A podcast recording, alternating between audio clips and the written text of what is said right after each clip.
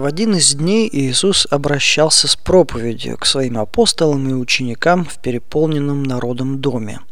Его мать и братья пришли к дому и захотели срочно поговорить с Иисусом. Авторы канонических Евангелий утверждали, что во время служения Иисуса семья Иисуса не поддержала его. Они не верили в Него – на фоне бесконечных столкновений с раввинами из Иерусалима Мария и ее остальные дети, видимо, поддавшись на уговоры раввинов, решили, что Иисус не в себе.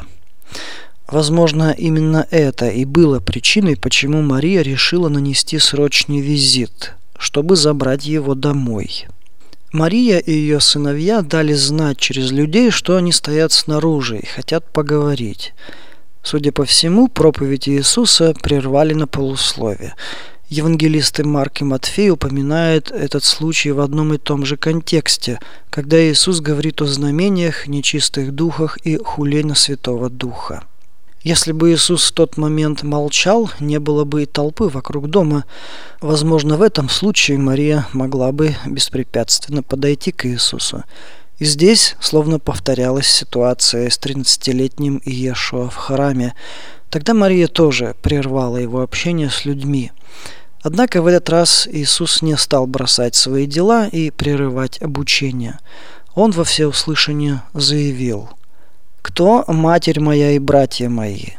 И, обведя взглядом сидящих вокруг себя, говорит – вот матерь моя и братья мои, ибо кто будет исполнять волю Божью, тот мне брат и сестра и мать.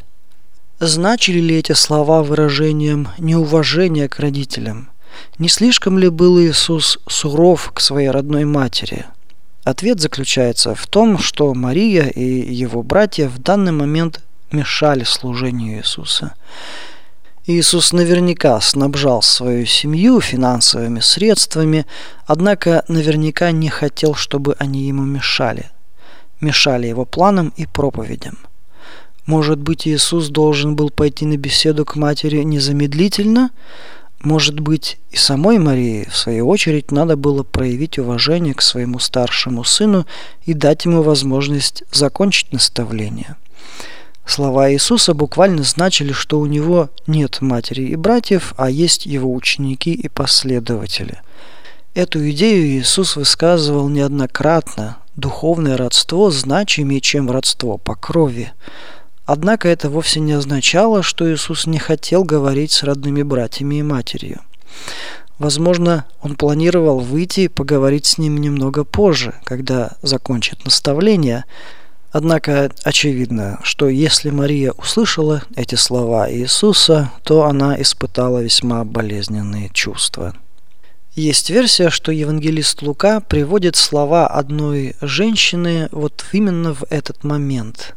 И слова этой женщины были «благословенна женщина, родившая тебя и вырастившая тебя».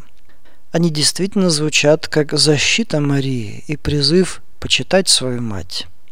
Иисус, несомненно, уважал свою мать, но все же четко дал понять, что духовное важнее, чем плотское, что блаженны те, кто слушает Слово Бога и имеют решимость повиноваться Ему. Иисус не мог принести в жертву Марии все свое служение, всю свою миссию.